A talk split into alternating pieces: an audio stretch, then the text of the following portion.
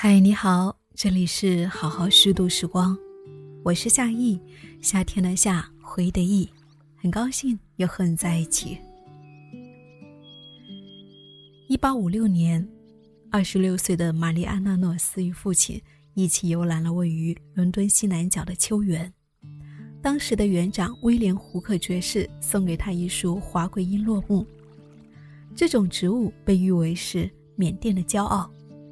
他的异国情调和浓艳的色彩，点燃了诺斯对于植物和大自然的热情。他仿佛感受到一种未知的召唤，从此踏上踏险的征途，开启了一段传奇的人生。为了描绘植物和探索未知世界，玛丽安娜·诺斯像真正的探险家一样，独自闯荡世界，足迹遍布六大洲的十六个国家和地区。很多荒凉的角落，就算是放在今日，也是难以抵达的。玛丽安娜·诺斯展示了一位19世纪的独立女性所能够拥有的美妙绝伦的一生。从维多利亚时期开始，植物标本和植物绘画一直都是流行于世的趣味活动，书店和博物馆都把这些作为是自己的卖点。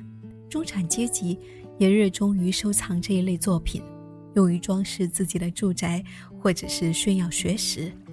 可这一类植物手绘往往轻描淡写，多为博物学用途，绘制的艺术性点到为止。诺斯的作品却全然不同，透过他的手绘，你可以感受到他炽热的情感，感受到他鲜活的心跳。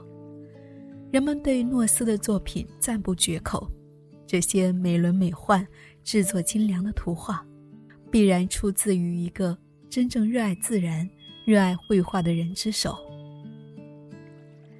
十九世纪中叶，博物学的发展达到了顶峰，欧洲人怀揣着对自然的好奇心，奔赴各地进行科学探险。英国皇家园艺协会出于建立国家档案的意识和学术研究的需求。委托植物猎人到不同的国家地区进行植物考察，寻找不同种类的植物，完成海外植物标本的采集。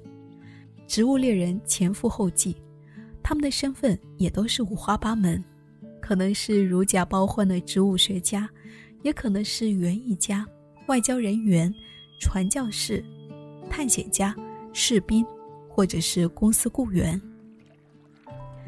因为采集活动本身除了具有科学价值，还蕴藏着巨大的商机，因此政府和贸易公司也都对此兴趣盎然，虎视眈眈。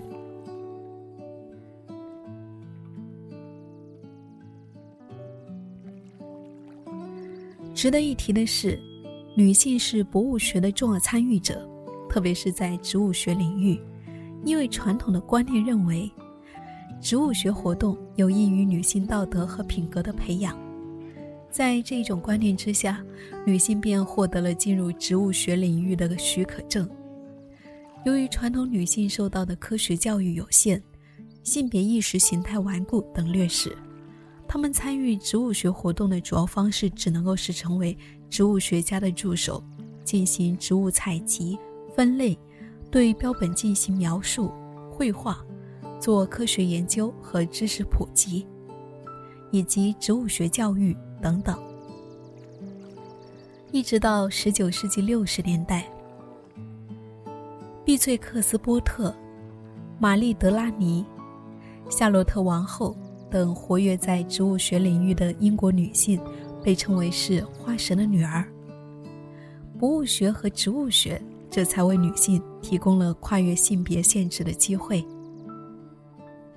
植物猎人冒着牺牲健康和生命的风险跋山涉水、风餐露宿，还会被原住民袭击，不少人客死他乡。可想而知，女性植物猎人会面临更多的困难和障碍，而且他们的目的更加纯粹，他们不为谋生，不为医学用途，不为经济利益，更不为追求财富和商业上的好处。我们的女主角玛丽安娜·诺斯也一样，不隶属于任何一个机构或商贸公司。她既不贩卖标本或绘画作品，也不热衷于采集植物。秉持着对于科学和自然的热爱，她立志要积累到世界上最多的植物图像，并最终成为维多利亚时期晚期著名的女探险家。也许正是因为如此，我们在作品里看到的不是征服自然、控制自然的野心，而是人与自然的共情。玛丽安娜·诺斯，一九三零年出生在英格兰的黑斯廷斯山庄，是家中的长女。这个家族也是镇上最负盛名的家族之一。其父亲弗雷德里克·诺斯是黑斯廷斯的自由党议员，一名富有的大法官；母亲珍妮特是伯威克军里斯第一男爵约翰·马约里班克斯爵士的女儿。在与玛丽安娜的父亲结婚前，曾经有过一次短暂的婚姻，生了一个女儿。前夫因意外去世。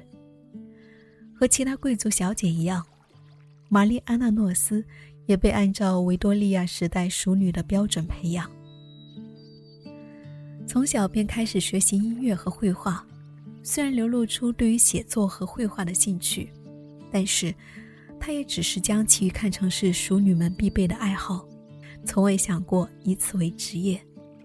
况且，对于她这个阶级的女性而言，当画家是不体面的。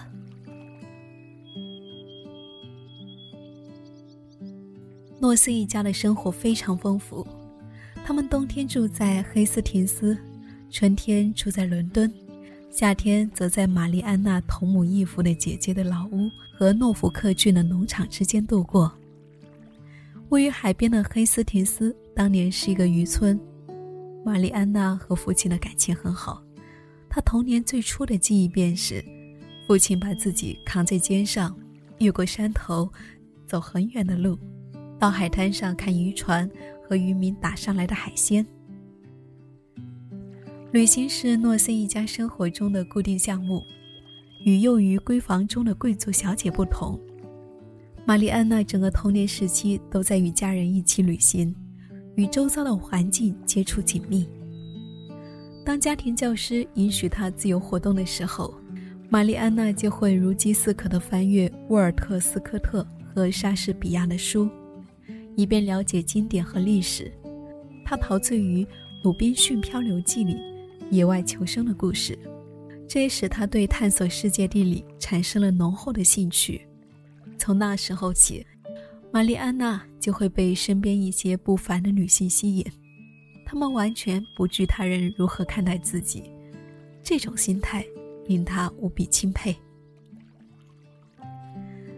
玛丽安娜十七岁的时候，他们一家决定出国游历三年。一八四七年。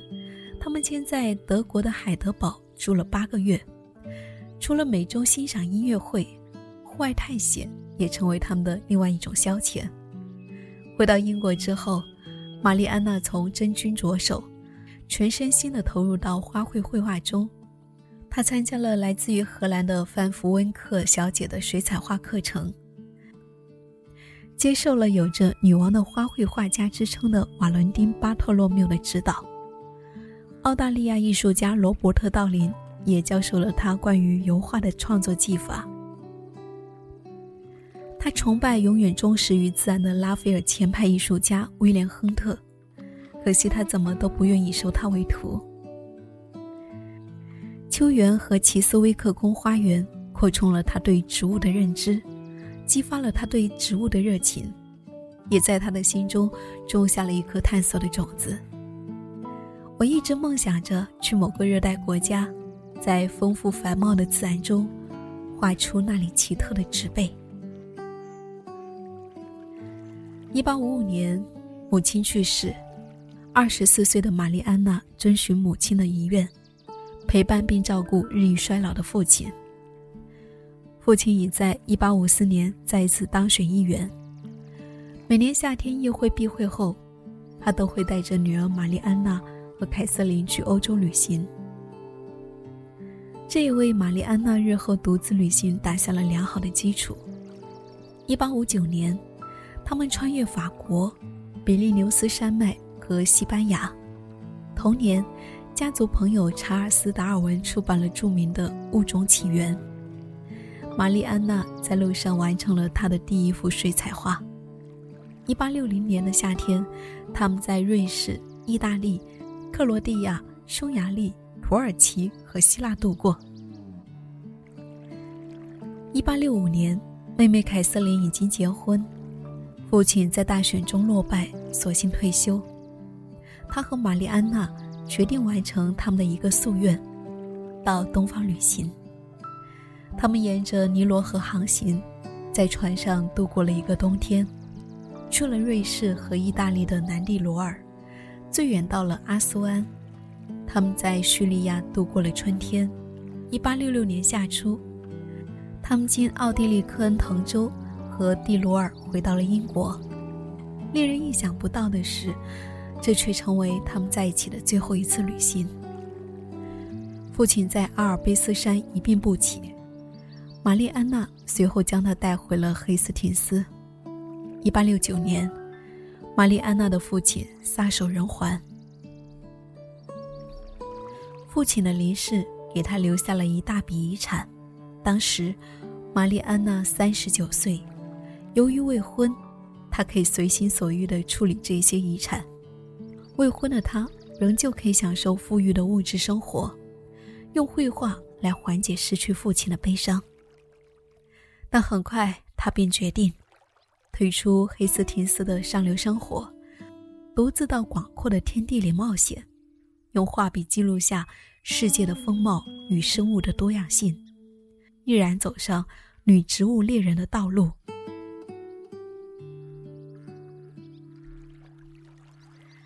父亲去世以后，玛丽安娜诺斯与他的老仆人伊丽莎白一起，带着纸板、油彩和画笔。首先前往门托尼，又沿着里维埃拉缓缓地向西西里岛行进，在那里度过了整个春天。在对自然的观察中，他获得了很多灵感和启发，完成了许多幅素描作品。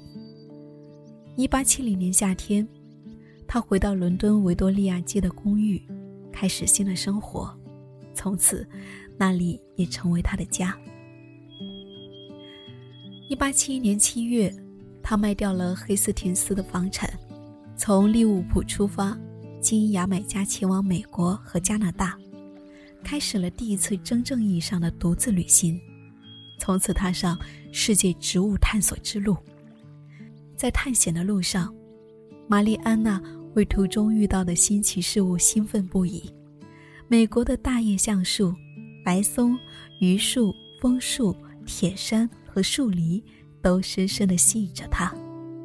他身穿维多利亚式的塑身衣和厚重的裙子，毫无顾忌地在荒野中艰难跋涉，翻越悬崖峭壁。路上时而要忍受成群的昆虫的骚扰，时而要应对倾盆大雨和沼泽险境。晚上常常睡在帐篷里，甚至干脆就直接睡在地上。遇到令人心潮澎湃的美景，他就安营扎寨，开始写生。比如说，在尼亚加拉瀑布，他停留了两个星期。在纽约，他与尤斯里斯·格兰特总统和他的妻子共进晚餐。但就像所有的大城市一样，纽约对他来说无疑是乏味的。一有机会，玛丽安娜就会避开城市，尽可能久地待在乡村。离开纽约以后，玛丽安娜去了牙买加的金斯敦。她以每个月四英镑的价格租了一栋隐藏在荒废的植物园里的房子，里面有二十多个房间，徜徉在果树、香蕉树和桃花心木之间。她在日记中写道：“我处于狂喜的状态，几乎不知道应该先画什么。我画了一整天，白天出去画。”直到中午才回来，之后我在屋里画花，因为这个季节下午基本上都有大雨，而日落前天又会放晴。我经常会进山探索一些新路，最后在黑暗中摸索着回家。在牙买加，他住过海拔一千五百米的房子，周围是长满了紫罗兰、木槿、马鞭草、栀子花、日光菊和橙花的花园。一八七二年，他登上了皇家游轮“涅瓦号”，去往巴西的茂密丛林。在里约热内卢，他住在外国人酒店，每天由骡车载着他全速前往植物园作画。在巴西逗留的八个月里面，他的大部分工作都是在丛林中的一个小屋里完成的。那里仍然保留着奴隶制。房子里同时住着金刚鹦鹉、多色鹦鹉、孔雀和鸽子。他出门的时候会带着狗为自己开路，以避开蛇等危险动物的袭击。在这些过程中，玛丽安娜不仅观察到了原始荒野中的自然之美，还目睹了森林被砍伐后裸露的地面，奴隶脸上的人类之苦，更使他深感痛心。在巴西，他画了一百多幅作品，详细记录了高大的棕榈树、鲜艳的花朵和异国的野生动物。他最著名的作品之一。就是在这一段时间完成的。画面中心是一朵网球花，其底部有一条红黑相间的珊瑚蛇，一只肥大的蜘蛛在花丛中织网。这幅作品是一个很好的例子，说明他突破了维多利亚时代植物绘画的经典传统。他不仅记录了植物，还记录了其所在的环境。在探索了特内里费岛和加纳利群岛之后，诺斯把目光投向了东亚。在日本，当时的锁国政策仍然具有区域性的影响。他在得到天皇的允许之后，在京都逗留了三个月来绘画。这次旅途中，他画了日本幽静的寺庙和威严的富士山，婆罗洲茂密的森林和艳丽的肉食动物，爪哇饱满的水果。花样的蝴蝶和壮美的火山，以及斯里兰卡肃静的兰花、高大的棕榈树和开阔的海滩景色。值得一提的是，在这一次旅途期间，他发现并绘制了一种闻所未闻的新物种。后来，耶瑟夫·胡克爵士将其命名为诺斯猪笼草。在印度，他花了十五个月的时间。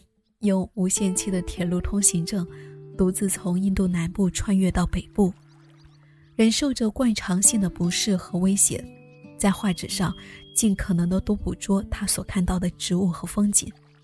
这期间，他创作了两千余幅精美的画作，其中大部分的主题是植物，但也有他喜欢的当地建筑。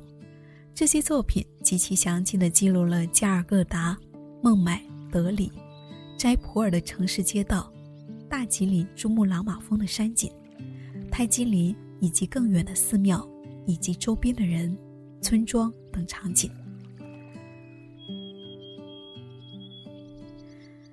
在玛丽安娜看来，达尔文是一个谦逊、真诚且伟大的人，从不吝啬分享他的洞见与想法。一八八零年，在达尔文的建议下。他前往澳大利亚，在布里斯班登陆，参观了当地的植物园，然后进入内陆。我把口袋里的手帕铺在一簇草上当枕头，仰面躺在地上，呆望着头顶上的桉树，至少有一个小时。他回忆起斯邦山脉的情景时写道：“在蓝山，他看到了地罗花的自然栖息地。”奥尔巴尼的一位当地画家向他展示了他从未见过甚至梦想过的野花。在澳大利亚完成绘画后，玛丽安娜的创作计划只留下一个空白：南非的植物。1882年，玛丽安娜前往开普敦，试图寻找一种名为帝王花的植物。在伊丽莎白港吃午饭的时候。他向一位朋友提起了他的需求，这位朋友随即从餐桌上离开，没一会儿就给他带回了一朵瑰丽的帝王花，是刚从邻居的花园里面剪下来的。一八八三年九月下旬，玛丽安娜离开她在秋园的画廊，前往塞舌尔。在山区的雨林中，他又发现了一种以前不为人知的树。将花卉样本送回伦敦以后，约瑟夫爵士立即为他命名了该属——僧帽兰。一八八四年，塞舌尔之旅结束时，玛丽安娜的身体出现了异样。回到英格兰休整了一段时间后，他决定去智利做最后的一次考察。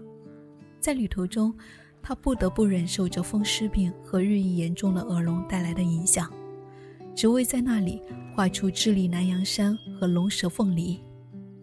第一站是蓬塔阿雷纳斯，靠近巴塔哥尼亚的最南端。在这里，他第一次看到了大量的龙舌凤梨，花是浅黄绿色的，有鲜艳的橙色花蕊，成串的生长。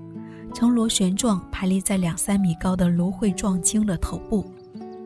在找寻智利南洋山时，他遇到了重重困难。当地人认定他的寻找将会是徒劳的，因为这些树大多已经被砍伐用作铁路枕木。更糟糕的是，他们还警告他会被美洲狮吃掉。不过，当他接近科迪勒拉德纳维尔布塔山脉时，那些传言都不攻自破了，森林确实是存在的。五十五岁的时候，玛丽安娜发现了安静的待在家里的乐趣。这位女探险家从旅途中退休，搬到格洛斯特郡的一处乡村小屋里，他打理花园，写回忆录，把往事的沉浮勾勒出来。玛丽安娜于1890年8月30日去世，终年59岁。她的日记由妹妹凯瑟琳编辑，并在1892年以“幸福生活的回忆”为名分两卷出版。不可否认，玛丽安娜诺斯的创作依然折射出了帝国主义殖民扩张的背景和上层社会身份的福利。然而，更重要的是。在审视他所拥有的便利之后，更要看到他在这一些便利背后所做出的贡献。玛丽安娜将自己的一生都献给了这一需要智力、体力、审美、情感合力才能够完成的梦想。她热爱自然，热爱星辰大海，热爱广袤的世界，不禁锢自己，成为那个年代著名的植物学探险家、艺术家。他把自己所拥有的一切都贡献给了创作。通过这些流传于世的作品，彼时的观众可以了解世界，后世的人们能重拾他的勇气和赤诚之心，甚至他的冒险生涯可以被视为一个范例和一件作品。哪怕是生于维多利亚时期的女性，如果他有着内心的自由和好的运气。就不会为时代所限，可以远渡重洋，可以游历四方，可以在对大千世界的探索中追求自我的志趣和理想。